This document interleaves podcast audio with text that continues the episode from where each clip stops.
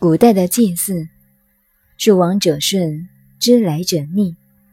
我们刚才讲过，乾一对二，离三震四，天道左旋，这是顺的；顺五坎六，艮七坤八是逆的。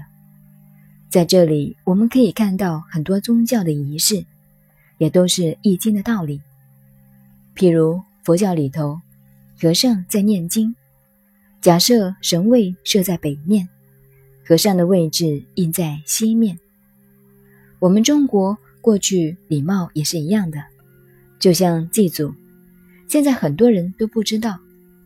我个人很小就代表来祭祖，那个场面真是吓人了。那时候才十二三岁，穿着长袍马褂，好多人，好痛苦呀！一个台子又一个台子。再走两三步，中间又一个台子；再两三步，路边又一个台子。上边都摆着祭品，人山人海，站得很多。详细的情形，时间久了，有些细节也记不清了。不过，就是现在祭祀，也没有真正懂的。那个主祭者很难当，一边四个人，现在叫司仪。过去叫赞礼，共八个。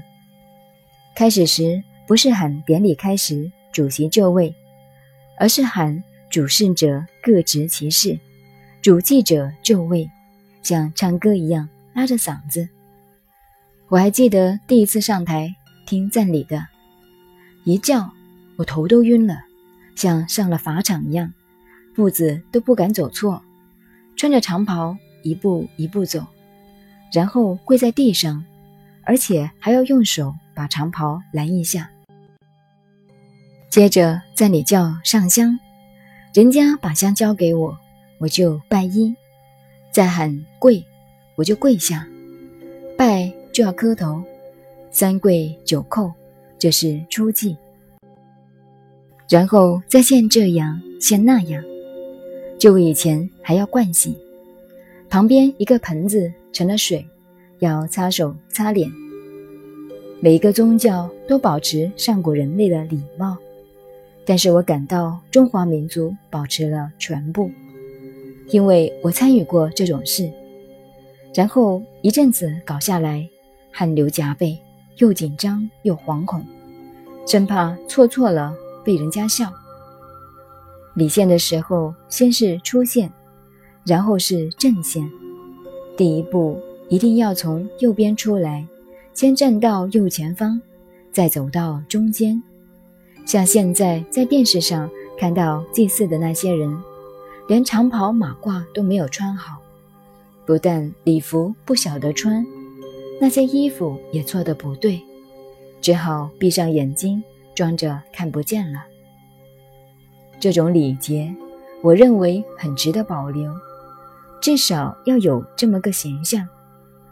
佛教里主要的大法师走到一个佛像面前，便是走右边；基督教好像还是走右边，天主教也是。每一个宗教我都研究过，大多如此。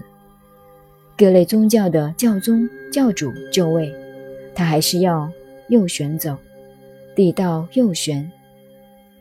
学了《易经》，你便知道它与世界文化的关系了。